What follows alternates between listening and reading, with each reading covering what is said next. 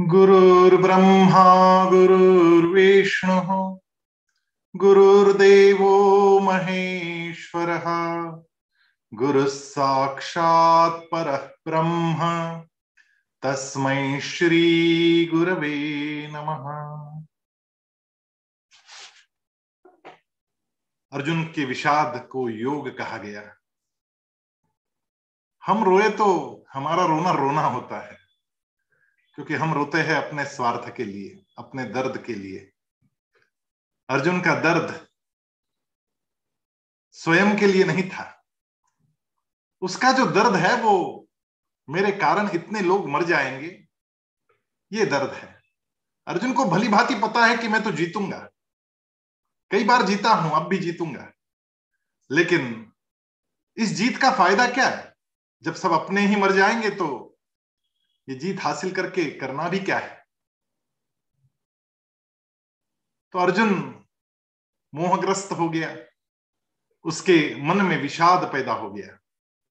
और जब दूसरों के लिए मन में दर्द आता है तो उस विषाद का भी योग बन जाता है। और इसलिए अर्जुन विषाद में है। अर्जुन का कंठ सूख रहा है। अर्जुन का मन भ्रमित हो चुका है। उसके हाथ से गांडीव नीचे गिर गया है। उसके शरीर में कंपन हो रहा है, जलन हो रही है, त्वचा दग्ध हो रही है। सारे डिप्रेशन के लक्षण। अर्जुन एक्यूट डिप्रेशन में चला गया। और जब हमारा एक मन बुद्धि की बात मानता नहीं, तब स्वाभाविक रूप से उस मन से कई कारण निकलने लग जाते हैं। और अर्जुन के लिए तो बहुत बड़ा कारण है कि मेरे अपने स्वजन मर रहे हैं, मैं कैसे मार दू इन सब लोगों को? तस्मान नारहा वयम हन तुम मैं कैसे मारू? अपने ही कुल का नाश करने की बात मैं सोच रहा हूँ, ये कैसे कर दू? बात ये नहीं है कि इससे पहले सोचा नहीं था इसके मामले में। यहाँ तक जब पहुँच ही गया और सारे भारतवर्ष के राजा रजवाड़ों को इकट्ठा कर ले आया और दोनों तरफ़ सेनाएँ खड़ी हो गई, एक तरफ़ ग्यारह अक्षोहिणी एक तरफ़ सात अक्षोहिणी सेना खड़ी हो गई, जिसमें से दो जो है वो गड़बड़ सेनाएँ हैं, दो अक्षोहिणी एक सेना है वो भगवान श्री कृष्ण की नारायणी सेना, जो कौरवों के पक्ष में लड़ रही है। और स्वयं नारायण पांडवों के पक्ष में सारथ्य कर रहे हैं। अब अपना राजा यदि सारथ्य कर रहा है तो नारायणी सेना शर्वर्षा करे तो कैसे करे? बाण चलाए तो कैसे चलाए? तो वो एक सेना जो है, वो मन में उनके भी संदेह है कि हम करेंगे क्या यहाँ पर? जब हमारा राजा सामने खड़ा है, स्वामी सामने खड़ा है तो हम युद्ध कैसे करेंगे? और दूसरी सेना एक अक्षोहिणी शल्य की। ये शल्य जो है, वो मद्र नरेश यानी माद्री जो नकुल और सहदेव की माता है तो माद्री का सगा भाई मद्र, उसको गलत तरीके से अपनी सेना में लाने का काम दुर्योधन ने किया और नशे की धुन में उसने मान लिया, इसलिए वो खड़ा है। लेकिन अब जब नशे का अमल उतर गया, तब उसको समझ में आ रहा है कि मैंने क्या शब्द दे दिया। और ये शब्द ऐसा था कि ये वचन था तो उसको खड़ा तो रहना पड़ा, लेकिन मन अब वहाँ नहीं था। तो ये दो अक्षोहिणी सेना यदि पांडवों के पक्ष में होती तो बलाबल जो है वो सही रहता। नौ इधर, नौ उधर। उधर की दो निकल के आती, ग्यारह में से तो उनकी नौ रह जाती, और यहाँ सात थी, उसमें दो मिल जाते तो इनकी नौ हो जाती। लेकिन फिर भी सात अक्षोहिणी सेना होने के बावजूद पांडवों का परड़ा भारी है। और इसका एकमात्र कारण है, यहाँ पर भगवान श्री कृष्ण सारथ्य कर रहे हैं। सारथ्य केवल रथ का नहीं हो रहा, सारा स्ट्रेटेजिकल प्लानिंग भगवान कर रहे हैं कि यह युद्ध कैसे होगा, कौन सी व्यवहार रचना होगी कैसे? भगवान स्वयं शस्त्र नहीं उठाने की सौगंध खा चुके हैं, लेकिन फिर भी सारा मार्गदर्शन तो दे रहे हैं। और इसलिए भगवान के इस तरफ़ होने से पांडवों का परड़ा अपने आप ही भारी है। यही तो बड़ी बात होती है। परिवार में ऐसा कोई व्यक्ति हो ना कि जो सही सलाह दे। ऐसे बुज़ुर्ग जिस घर में हो, वो घर उसका परड़ा भारी हो ही जाता है। दो भाई अलग अलग हो गए। संपत्ति का सही विभाजन हो गया, लेकिन माता पिता ने जिसके साथ रहना पसंद किया, उसको ज़्यादा संपत्ति मिल गई, ऐसा समझने में कोई हर्जा नहीं। क्योंकि एक अनुभव समृद्ध व्यक्ति उस घर में उपस्थित है और उस घर के बच्चों का सौभाग्य है कि उनको समय देने वाले बुज़ुर्ग दादा दादी उस घर में है। तो स्वाभाविक रूप से उनको ज़्यादा मिल जाता है। वैसे ही भगवान श्री कृष्ण, अहम बीज प्रद पिता कह रहे हैं कि मैं तो बीज प्रदान करने वाला पिता हूँ और उनकी भूमिका भी अब यहाँ पर घर के बुज़ुर्ग जैसी है। और इसलिए स्वाभाविक रूप से पांडवों का परड़ा है तो भारी, लेकिन इस भारी परड़े में जो गड़बड़ हो गई, वो अर्जुन के मन में हुई। वास्तव में यदि अर्जुन अपने बुद्धि की सुनता है तो ये धर्मयुद्ध फिर वास्तव में धर्म के साथ चलता है। लेकिन अर्जुन के मन में उन अधर्मियों के प्रति मोह का भाव उत्पन्न हो रहा है और अर्जुन ये बहाना बना रहा है कि वो तो मेरे अपने हैं, सगे हैं, इनको कैसे मार दू? सबसे ज़्यादा प्रेम तो उमड़ रहा है भीष्माचार्य के प्रति और द्रोणाचार्य के प्रति। तो अर्जुन दुविधा में है। और इसलिए तो यह धर्म युद्ध है। एक तरफ़ परिवार धर्म और एक तरफ़ है क्षात्र धर्म।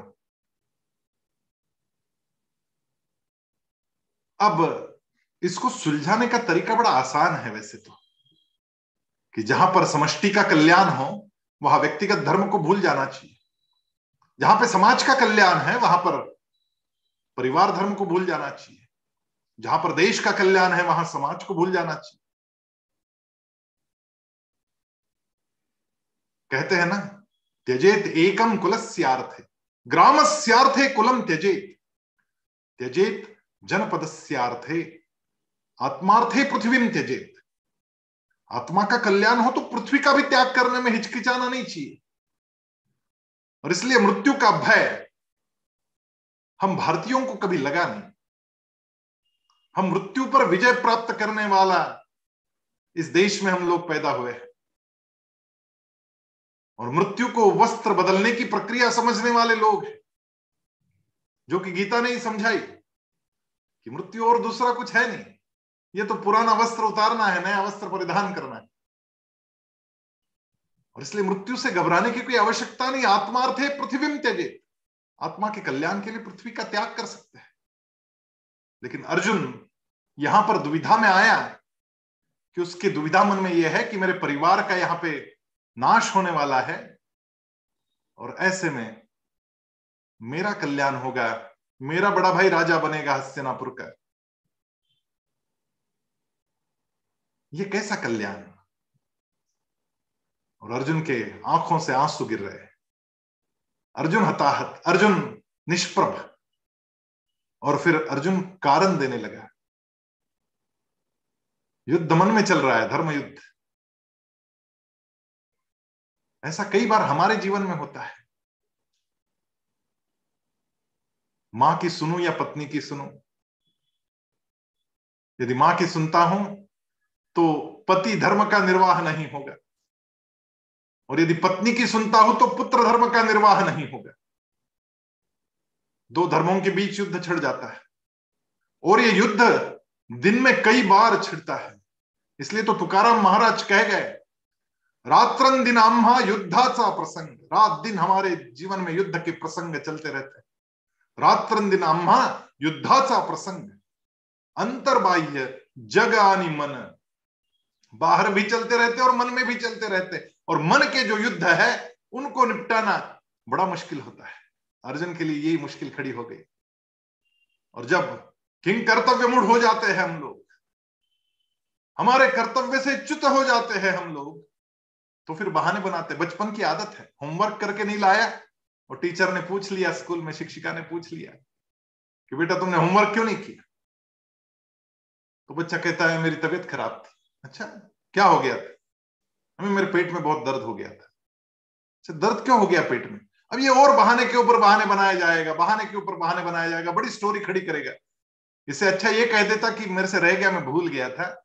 मामला वही खत्म हो जाता है। लेकिन मैंने मेरा कर्तव्य पूरा नहीं किया, ये छुपाना चाहता है और उसके लिए दूसरों को दोषी ठहराना चाहता है यह व्यक्ति की मानसिकता होती है। और यही मानसिकता उभर कर आई अर्जुन की कि अर्जुन क्षत्रिय है और फिर भी क्षत्रिय धर्म से च्युत होना चाहता है, क्षत्रिय धर्म से पीठ मोड़ना चाहता है, संन्यास लेना चाहता है, आत्महत्या करना चाहता है, धन का त्याग करना चाहता है, राज्य का त्याग करना चाहता है। राज्यम भोगा सुखानी क्या करूँगा राज्य का उपभोग कैसे करूँगा? मैं त्याग देता हूँ। प्राणांश त्यक्वा धनानी मैं प्राणों का त्याग कर देता हूँ, धन का त्याग कर देता हूँ। मैं संन्यास ले लेता हूँ। यहाँ पर एक बात समझने की है, अर्जुन, के अंदर क्षत्रिय बैठा है। क्षत्रिय जन्म से नहीं अर्जुन। अर्जुन मन से क्षत्रिय है, उसका सहज भाव है। लड़ना उसका सहज भाव है। देश की रक्षा करना उसका सहज भाव है। और जो भी हमारा सहज भाव होता है, उस कर्म में कुछ ना कुछ दोष भी होते हैं। हर कर्म में दोष है। ऐसा एक भी कर्म नहीं जहाँ दोष नहीं। हम रसोई करते तो रसोई के साथ में उस अग्नि से इर्द गिर्द के कई कीटाणु हवा में मर जाते हैं। हत्या का दोष है। तो गृहिणी हत्या का दोष रोज लेती है। रसोई बनाने में उसे कई जीवों की हत्या करनी पड़ती है। अपने आप हो जाती है। इसको पता भी नहीं चलता ऐसा कुछ हो रहा है, लेकिन घट जाता है। हर कर्म में दोष है। डॉक्टर दवाई देते हैं। वैसे देखा जाए तो कितना अच्छा काम है। लेकिन जो दवाई हम ले रहे हैं, उसी दवाई से हमें क्षणिक स्वास्थ्य लाभ हो जाएगा। तत्काल स्वास्थ्य लाभ हो जाएगा, लेकिन दीर्घकाल की जो साइड इफेक्ट्स बचेंगे, उसका क्या? दोष है। कहते हैं, शिक्षा परम पवित्र है। और कोई भी पवित्र चीज़ बेची नहीं जा सकती। लेकिन एक शिक्षक अपने विद्यालय में मासिक वेतन लेकर शिक्षा दे रहा है तो दोष है। लेकिन फिर भी जो उसके अंदर है, उसको बाहर निकालते समय कुछ दोषों को स्वाभाविक रूप से स्वीकार करना पड़ता है। ऐसा कोई भी काम नहीं जिसमें दोष नहीं। ये बात भगवान आगे अठारहवें अध्याय में कह देते हैं सहजम कर्म कौनते सदोषम अपि न त्यजेत। सर्वारंभा ही दोषेण धूमे नाग्नि रिवावृता अरे, अग्नि को भी धुवे का दोष है। हर कर्म दोष युक्त है।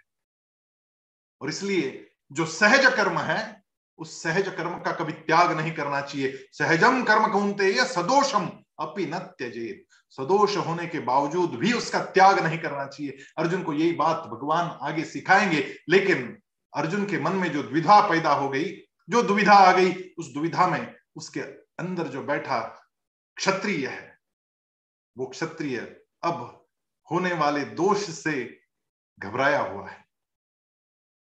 और फिर किंग कर्तव्य मूड हो गया कि ये कर्तव्य में नहीं कर सकता?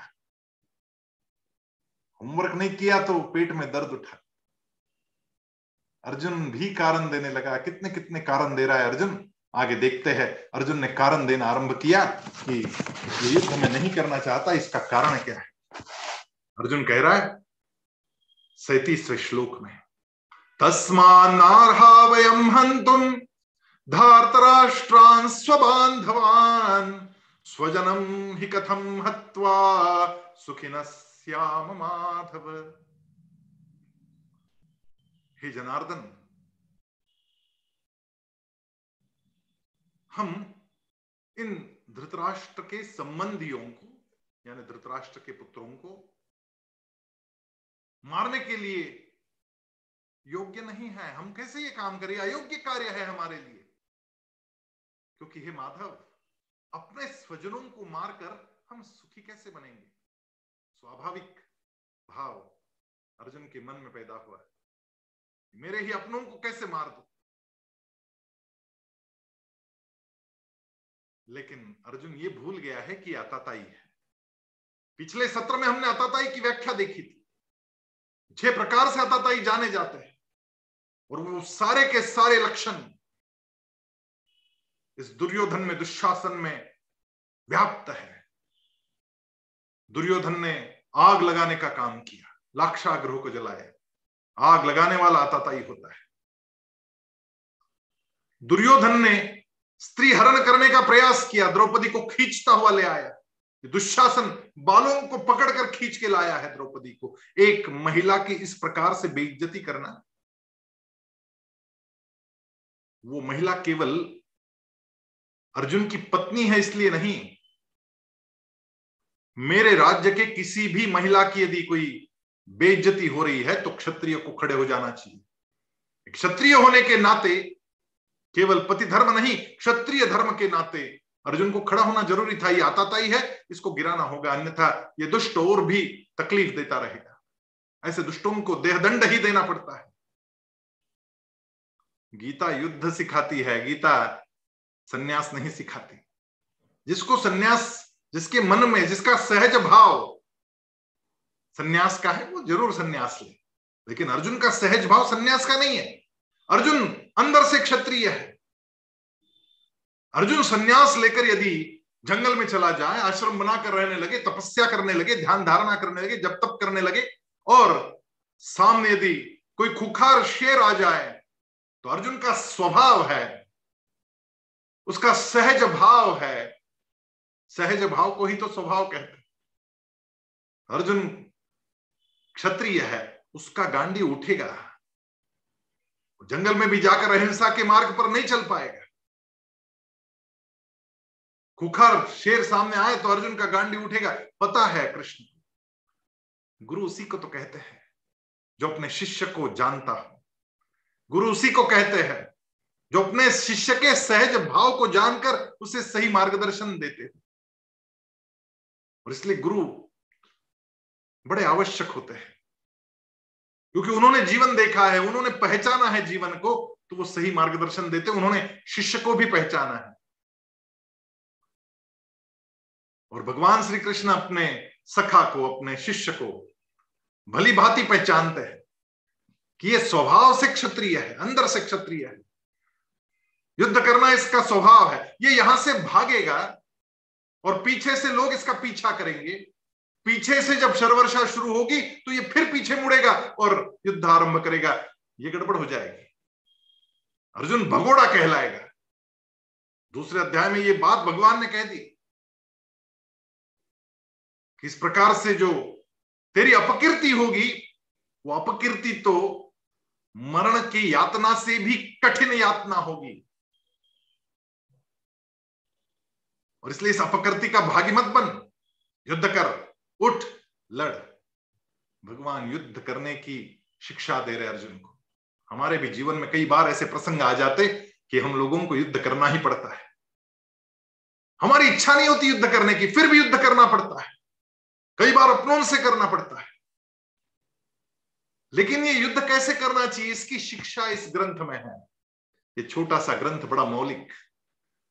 700 श्लोक। लेकिन युद्ध कैसे करना चाहिए? जब आप ग्यारहवें अध्याय में पहुँचेंगे, तब भगवान स्वयं कह रहे कि मैंने तो सबको मार दिया, अब तो बस बाँध चला तू।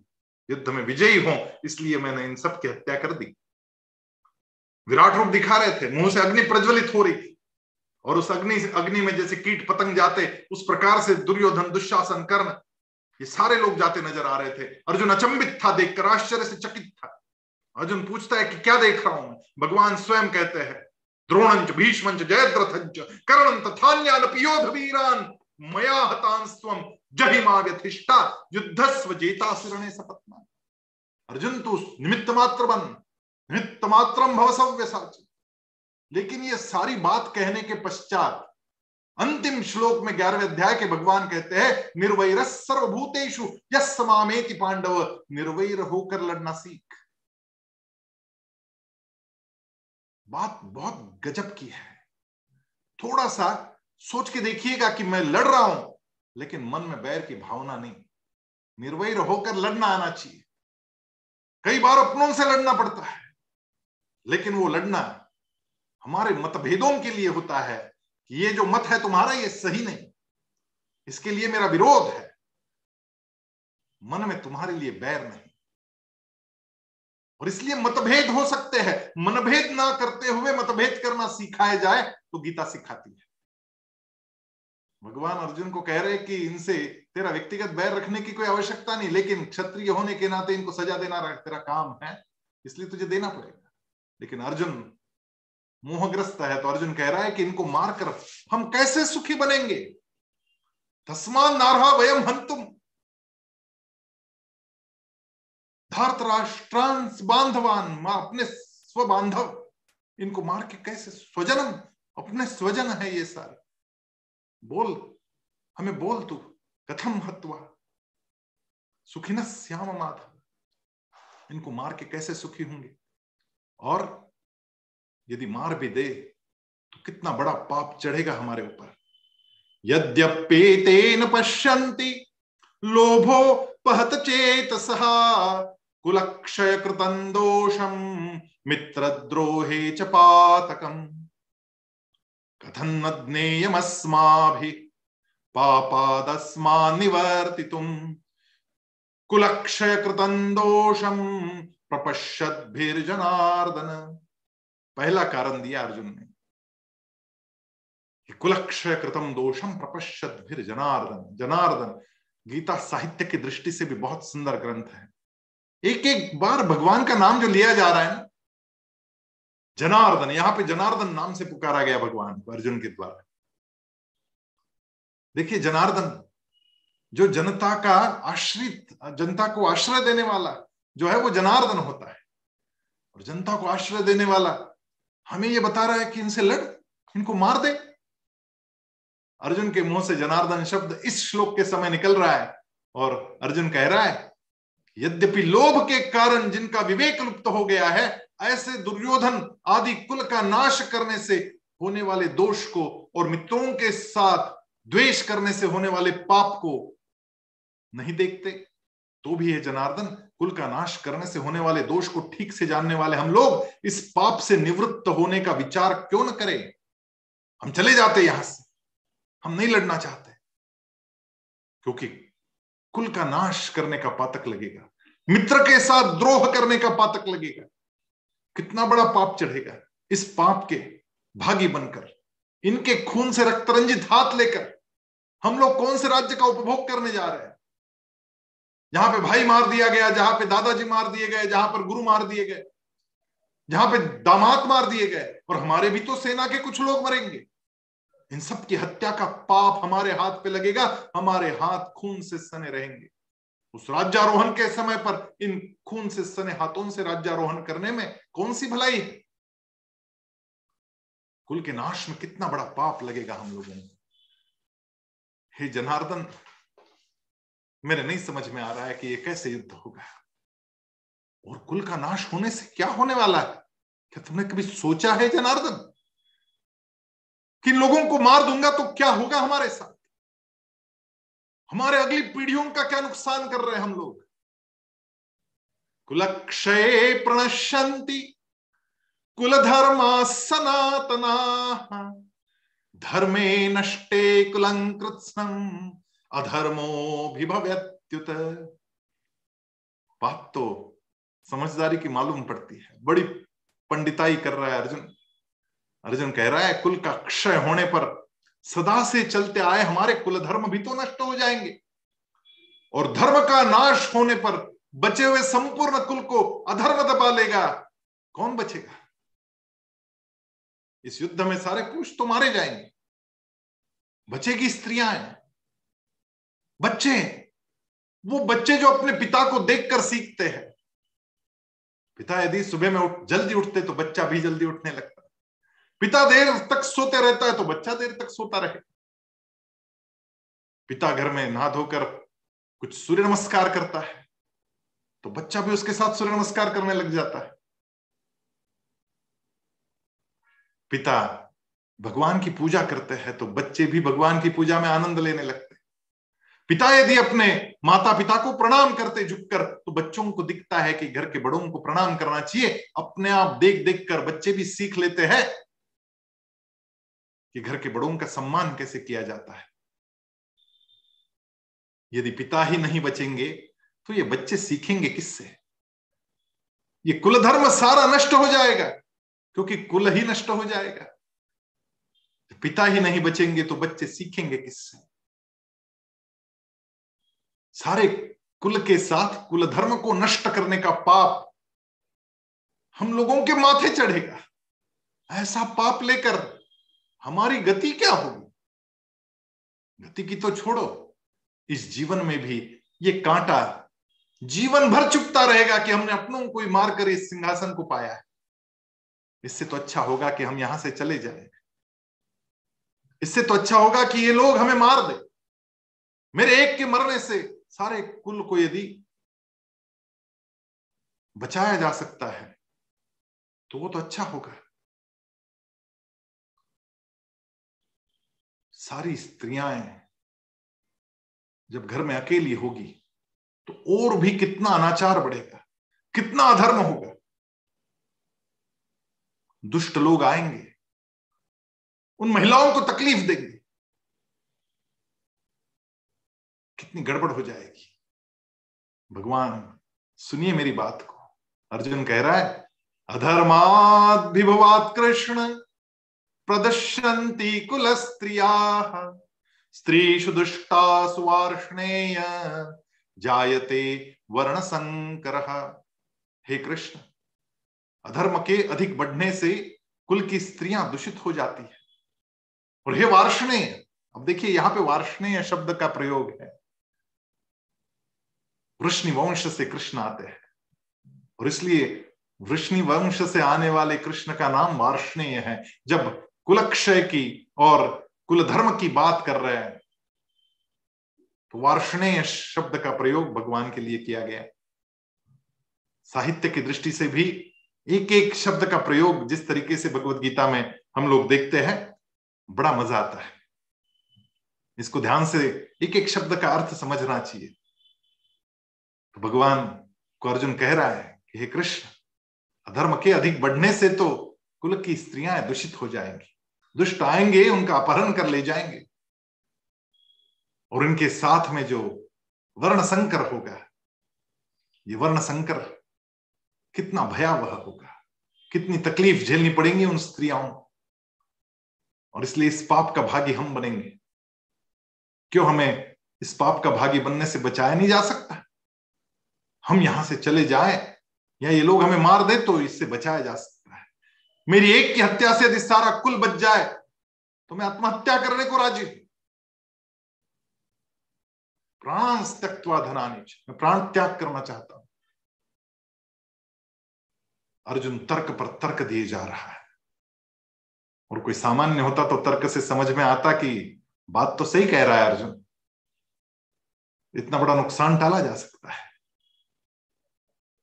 लेकिन सामने भगवान कृष्ण है। अर्जुन के इस विषाद के बावजूद भगवान मुस्कुराते हुए सुन रहे हैं, मंद मुस्कुरा रहे हैं, शांति से सुन रहे हैं। भगवान विचलित नहीं है। एक बात सदा ध्यान में रखिएगा। जब भी हमारे चेहरे पर मुस्कान रहती है और वो अंदर से आती रहती है ना तो मन स्थिर रहता है। भगवान का मन बिल्कुल स्थिर चित्त है। हमारे भी जीवन में जब भी कभी ऐसा प्रसंग आए कि थोड़े गड़बड़ा गड़बड़ा रहे हम लोग, क्या करें निर्णय? समझ में नहीं आ रहा है। चित्त को स्थिर करना है। मन स्थिर करना है। चेहरे पर मुस्कान लाइएगा। और लंबी गहरी सांस लीजिएगा, सांस छोड़िएगा, पाँच बार कीजिएगा, अपने आप मन स्थिर होता है, फिर निर्णय सही हो जाता मन स्थिर हुआ कि बुद्धि स्थिर होती। मन स्थिति से परिस्थिति सुधारी जाती। भगवान शांति से सुन रहे ये क्या कह रहा है? और अर्जुन विलाप किए जा रहा है। अर्जुन कह रहा है संकरो नरकाय कुलघ्नाकुलस्य च, पतन्ति पितरो लुप्त पिंडोदक क्रिया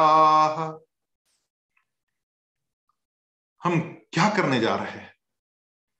जब वर्ण संकर हो जाएगा तो उसके साथ में कुलघातियों को एवं कुल को नरक में ले जाने वाला ही ये होगा। क्योंकि मृत्यु के पश्चात हमारा पिंडदान, हमारा तर्पण करने वाले जो है, वो हमारी संतति हो तो वो हमें तर्पण कर सकेगी। और हमारा तर्पण करेगा कौन? कोई बचेगा ही नहीं तो तर्पण कौन करेगा? और इतने सारी आत्माओं को भटकते रहने की सजा हम देंगे। क्योंकि कोई बचेगा नहीं। मृत्यु के पश्चात इनकी आत्मा को शांति कौन प्रदान करेगा? इनका पिंडदान कौन करेगा? इनको जलदान कौन करेगा? जलदान का पिंडदान का अधिकार तो पुत्रों को होता है, संतति को होता है। जब घर की संतति ही संकर से पैदा होगी तो इनकी सबकी आत्मा तड़पती रहेगी। पिंडदान का बड़ा महत्व इस श्लोक में उद्धृत होता है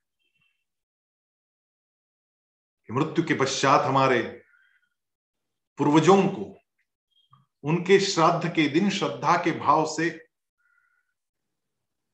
उनके पिंड पर जल चढ़ाना, तर्पण करना, इनसे उनको शांति प्रदान होती है और उस श्राद्ध से उत्तृप्त होकर अपने अपने जिस भी लोक में वो है, वहाँ पे वो शांति से रहते हैं, सुख सुख में रहते और उनके हाथ में केवल, जैसे पितरलोक में हो तो पितरलोक में बैठे हमारे पितर, केवल अपने घर तक कुछ आशीर्वाद या कुछ शाप भी दे सकते हैं।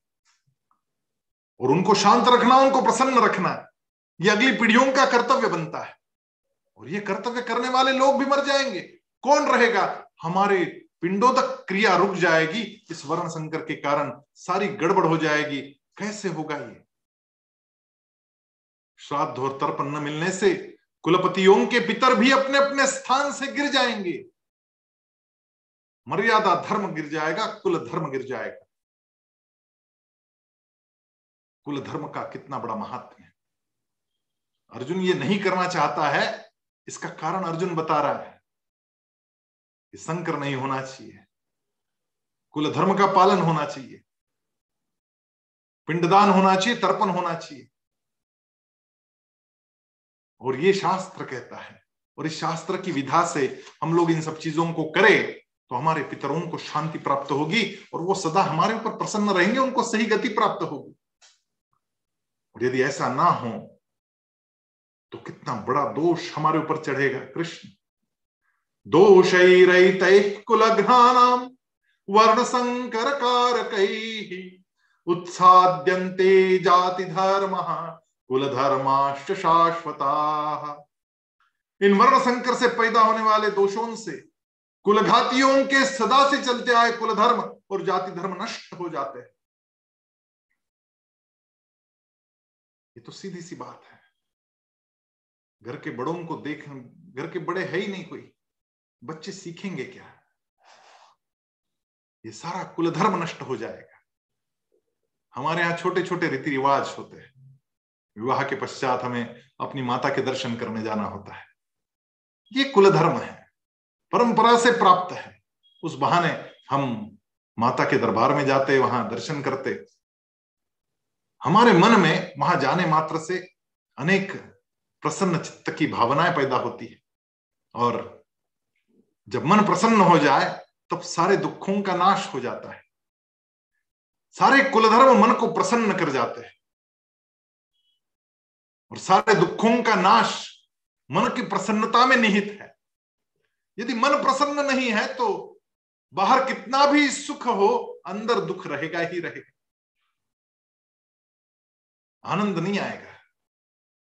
सुख का होना अलग बात है और आनंद का होना अलग बात है। बाहर सुख तो बहुत है, लेकिन अंदर आनंद नहीं हो रहा।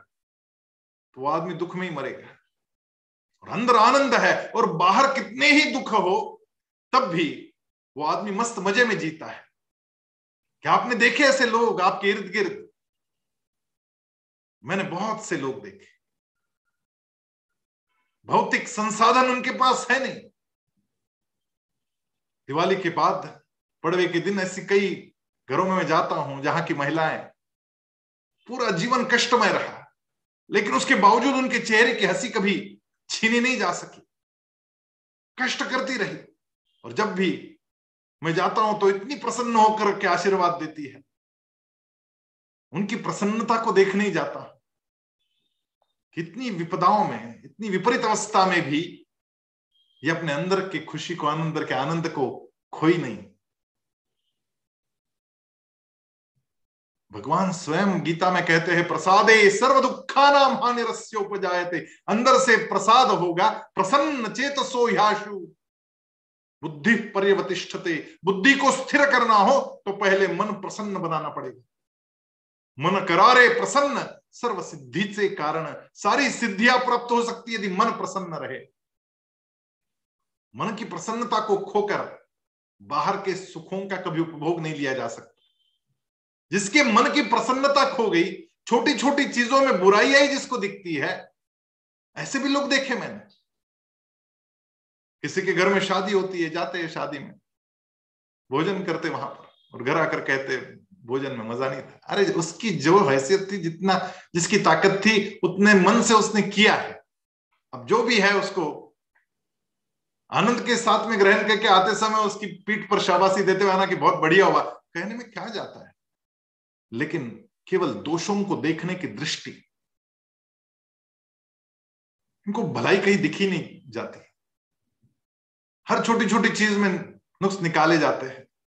इनके मन कभी प्रसन्न नहीं होंगे। और मन यदि प्रसन्न नहीं रहा तो एक ना एक दिन डायबिटीज़ जड़ेगा ही जड़ेगा। एक ना एक दिन हाइपरटेंशन आएगा ही आएगा।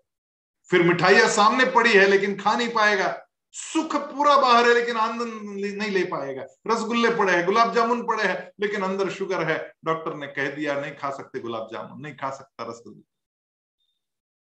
आनंद नहीं ले सकता। क्योंकि इसका मन प्रसन्न कभी रहा ही नहीं। ये प्रसन्न मन सारे दुखों का हरण कर सकता है। तो क्या करे जनार्दन? बताओ, कैसे जिए? यदि ये सारे कुलधर्म नष्ट हो जाएँगे तो हमारा क्या होगा?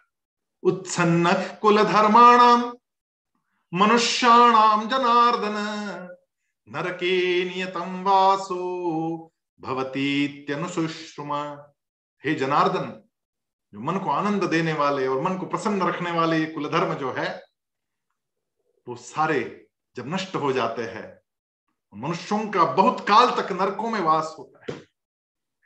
जो आनंद में मनुष्य जीवन में नहीं जी पाया, वो जीवन के पश्चात भी कैसे आनंद में रहेगा? इसलिए तो मृत्यु के समय की हमारी दशा, हमारे मन की दशा बड़ा महत्वपूर्ण काम करती है।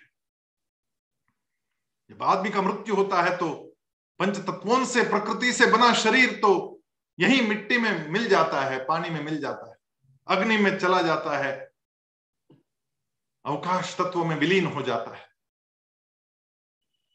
इसलिए तो जला देते ना। जलाते तो अग्नि तत्व को दे दिया, फिर बची खुची राख थी, हड्डियाँ थी, उनको जल में बहा दिया। जो धुआँ उठा, उसके साथ में कुछ आकाश में विलीन हो गया। जो बचा खुचा था, वो मिट्टी में चला गया। पंच तत्वों में विलीन हो गया। लेकिन प्रकृति केवल पंच तत्वों का शरीर नहीं देती। उसके साथ साथ प्रकृति से हमें मन और बुद्धि, ये भी तो प्राप्त होते हैं। मन कहा जाता है? मृत्यु के पश्चात ये मन जाएगा कहाँ? वो आत्मा को चिपक कर बाहर निकल रहा है। यदि उस मन में कुछ वासनाएँ बच गई, उस मन में कुछ गड़बड़ रह गई, और मृत्यु के समय ये प्रसन्न नहीं रह पाया सारी इच्छाओं से परे नहीं हुआ, तब गड़बड़ होती है। लेकिन मैंने ऐसे भी मृत्यु देखे हैं, जो स्वयं चलकर मृत्यु को सम्मुख गए और बड़ी प्रसन्नता के साथ में सबको आशीर्वाद देते हुए। वास्तव में उन लोगों का जीवन धन्य हो जाता है। जीवन भर भले ही कुछ गड़बड़ हुई हो, दोष तो है, कुछ गड़बड़ होनी है, लेकिन मृत्यु के समय पर मुँह से भगवान का नाम निकले और प्रसन्नता के साथ में कि अब मन में कोई इच्छा नहीं बची। कहीं मन अटका हुआ नहीं है। उस समय जो मृत्यु होती है तो आत्मा विशुद्ध होकर के अपने परम धाम को पहुँच जाता है। भगवान के चरणों में चला जाता है। लेकिन मन चिपक कर जाए तो फिर उस आत्मा को एक दिशा प्राप्त होती है और उस मन की अतृप्त इच्छाओं को पूर्ण करने के लिए जो शरीर उसे धारण करना है, उस गर्भ में वो आत्मा को प्रविष्ट करने का काम मन कर देता है। और फिर अगले जीवन में उस मन की अतृप्त इच्छाएँ पूरा करने का काम उस शरीर को करना पड़ता है। और इसलिए यदि ऐसा कुछ हो जाए कि कुल धर्म ही नष्ट हो गए तो मनुष्यों का बहुत काल तक नरकों में वास होता रहेगा, ऐसा हम सुनते आए हैं। भवतित्य भवतित्यनुशुश्रुम हमने ऐसा सुना है। कुल धर्म नष्ट हो गए, आदमी आनंद में नहीं रहा, दुख में ही मरा, वासनाओं में मरा तो नरक में ही जाएगा और फिर फिर जीवन, फिर जन्म मरण की यातनाओं में अटक जाएगा। उससे तो अच्छा होगा कि ये युद्ध हम टाल दें। और भगवान को आगे अर्जुन कह रहे अहो बत महत पापं कर्तुम व्यवसिता वयम, यद्राज्य सुखलोभेन हंतुम स्वजन मुद्यता यह बड़े आश्चर्य और खेद की बात है कि हम लोग बड़ा भारी पाप करने का निश्चय कर बैठे हैं, जो कि राज्य और सुख, लोभ से अपने स्वजनों को मारने के लिए तैयार होकर यहाँ खड़े हो गए। अर्जुन अपने मूल उद्देश्य को भूल गया। अर्जुन अपने क्षत्रियत्व को भूल गया। अर्जुन अताताइयों को सजा देना ये क्षत्रिय का काम है। इस कर्तव्य की भावना को भूल गया। अपने धर्म को भूल गया अर्जुन। मोहग्रस्त हो गया। धर्म का मतलब हमारे अपने कर्तव्य होते हैं कि हम क्या कर्तव्य करें हमारे जीवन में। जीवन में कर्तव्य हमें वो करने पड़ते, वो हमारा धर्म होता है। फिर विद्यार्थी का कर्तव्य होता है पढ़ाई करना, वो होगा विद्यार्थी धर्म। पिता की सेवा करना पुत्र का धर्म है, पुत्र धर्म। माँ को अपने बेटे का लालन पालन करना है, मातृ धर्म। शिक्षक को अपने बच्चों को पढ़ाना है, शिक्षक धर्म। सैनिकों को देश की रक्षा करनी है, छात्र धर्म। ये धर्म यानी कर्तव्य। अर्जुन अपने स्वयं के कर्तव्य को भूल रहा है और मोह में विषाद कर रहा है, इसलिए उसका विषाद जो है, वो दूसरों की चिंता में है। और इसलिए ये विषाद भी अब योग बनता जा रहा है। और इसीलिए इस अध्याय का नाम है अर्जुन विषाद योग। और फिर अर्जुन की स्थिति उस विषाद में इतनी भयंकर हो गई कि अर्जुन कह रहा है, यदि माम प्रतीकारम अशस्त्रम शस्त्र पाणय तन्मे क्षेम तरम भवे इससे तो क्षेम कर यही होगा, इससे अच्छा ये होगा, क्या अच्छा होगा, सुनिए। अर्जुन क्या कह रहा है, अगर ये शस्त्रधारी धृतराष्ट्र के लोग युद्ध भूमि में सामना न करने वाले तथा शस्त्र रहित मुझे मार भी दे तो वो मेरे लिए बड़ा हितकारी होगा। उसके हाथ से गांडे नीचे गिर चुका है। और निहत्ता है अर्जुन। और निहत्य अर्जुन को यहाँ पर यह सूझ रहा है, अर्जुन कह रहा है कि मैं निहत्ता हूँ। ये लोग बाँध चला दे मेरे ऊपर और मुझे मार दे। तो युद्ध यहीं खत्म हो जाएगा। और इतनी बड़ी जो प्राण हानि है वो बच जाएगी। और इसलिए हितकारी तो यही है कि मैं मर जाऊँ और इन सबको बचा लू। अर्जुन सबसे बड़े त्याग के लिए तैयार है आत्म बलिदान के लिए तैयार है। अर्जुन डरा हुआ नहीं है। अर्जुन युद्ध से नहीं डर रहा है। लेकिन मैं यदि निहत्ता ही रहूँ और इनकी बानों को सह लू, मैं मर जाऊँगा। इतने सारे लोग बच जाएँगे। ये भावना है, इसलिए विषाद योग बन जाता है। और अर्जुन कह रहा है, एव एवं मुक्वार्जुन संख्ये रथोपस्थ उपाविशत विसृज सशरंचापम शोक संविघ्न मानस ये संजय के बोल है। अर्जुन के नहीं, अर्जुन क्या कर रहा है? ये संजय कह रहे हैं, धृतराष्ट्र से। अर्जुन कह रहा है कि ऐसा कह कर, संजय कह रहे हैं कि अर्जुन ने ऐसा कह दिया और शोकाकुल होकर के अर्जुन ने धनुष्य बाण छोड़ दिए नीचे।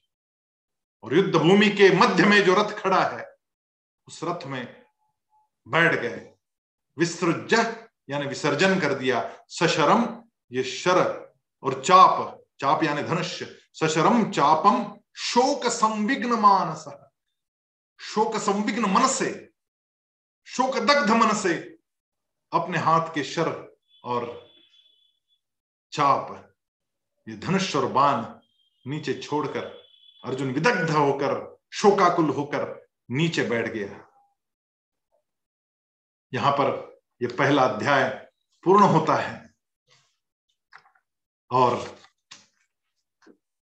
अब भूमिका भगवान की शुरू होगी। पहले अध्याय का ये अंत ओम तत्सदिति श्रीमद्भगवत गीतासु उपनिषत्सु ब्रह्म संवादे अर्जुन विषाद योगो नाम प्रथमोध्याय हरये नमः हरये नमः हरये नमः। ये श्री कृष्ण को अर्पण करने की विधा है। श्री कृष्णार्पण मस्तु ये कहकर हम इस अध्याय को भी कृष्णार्पण वस्तु कहते हैं कि मैंने जो कुछ किया, वो कृष्ण को अर्पण कर रहा हूँ। ये क्या बात है? कृष्णार्पण वस्तु क्यों कहना है? अध्याय समाप्त होने के पश्चात। क्योंकि तभी वो कर्मयोग बनता है। अध्याय पढ़ना ये कर्म हुआ, और उसको अर्पण कर देना ये योग हुआ। पढ़कर अर्पण करना ये कर्मयोग हुआ। और भगवान पूरी भगवत गीता में कर्मयोग की शिक्षा देते केवल कर्म करना अच्छी बात है। केवल योग करना भी अच्छी बात है, लेकिन कर्म और योग को जोड़ना ये सबसे अच्छी बात है। तो भगवान कर्म योग सिखा रहे हम भी जो काम कर रहे हैं, भगवत गीता सीख भी रहे, सिखा रहे जो जो शिक्षक प्रशिक्षक आपके साथ में लगे हुए हैं, निस्वार्थ भाव से काम कर रहे हैं और कृष्णार्पण मस्तु कहते हैं कि मैंने जो किया, कृष्ण की खुशी के लिए किया, क्योंकि भगवान कृष्ण को ये काम बड़ा पसंद है, इसलिए किया। अपने आनंद के लिए किया। ये करने से मेरे मन के अंदर का आनंद प्रस्फुटित होता है। मन के आनंद से जो काम किए जाते हैं, और उसमें कोई स्वार्थ ना हो तो वो योग बन जाते हैं, वो कर्म योग बन जाता है। और इसलिए केवल भावना के बदलने मात्र से हमारा कर्म जो है, वो कर्म योग बन जाता है। मैंने केवल अध्याय पढ़ लिया और उसको अर्पण नहीं किया तो वो कर्म रह जाएगा, और मैंने उसको अर्पण कर दिया तो कर्म योग बन जाएगा। और इसलिए ये पुष्पिका जो होती है, वो बड़ी महत्वपूर्ण होती है। उसको कहने से वो कर्मयोग बन जाता है। हमारा अध्याय पठन जो है, वो कर्मयोग बन जाता है। और हर काम कर्मयोग बन जाए, युद्ध भी अर्जुन के लिए कर्मयोग है।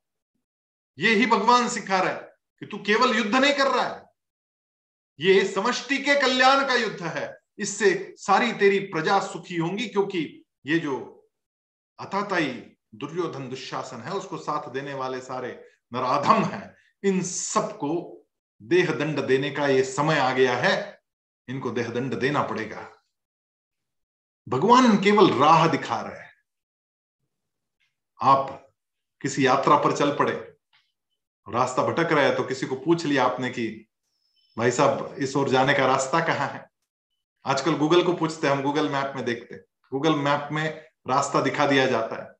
और आप उस रास्ते में जाते हैं तो क्या गूगल आपको वहाँ ले गया? ना, आप खुद चल के गए वहाँ, या आप गाड़ी लेकर गए वहाँ।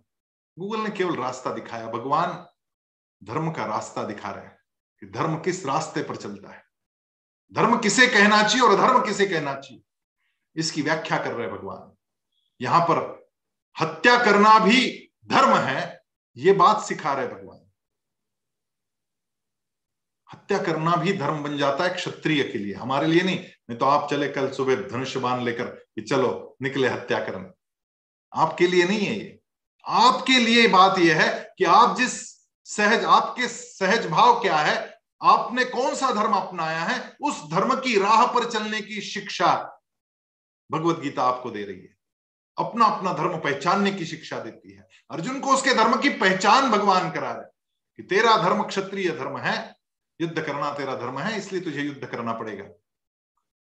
यदि मैं व्यवसायी हूँ तो मुझे अच्छा व्यवसाय कर, कैसा करना चाहिए? धर्म से धर्म के रास्ते पर चलते हुए व्यवसाय कैसे करना चाहिए? ये भगवान सिखा रहे व्यवसाय करने वाला जो वैश्य है उसको प्रॉफिट्स कमाने चाहिए उसमें कोई बुराई नहीं।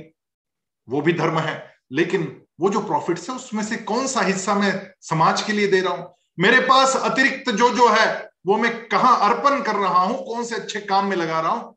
इस पर निर्भर करता है कि मैं धर्म की राह पर चला या नहीं चला।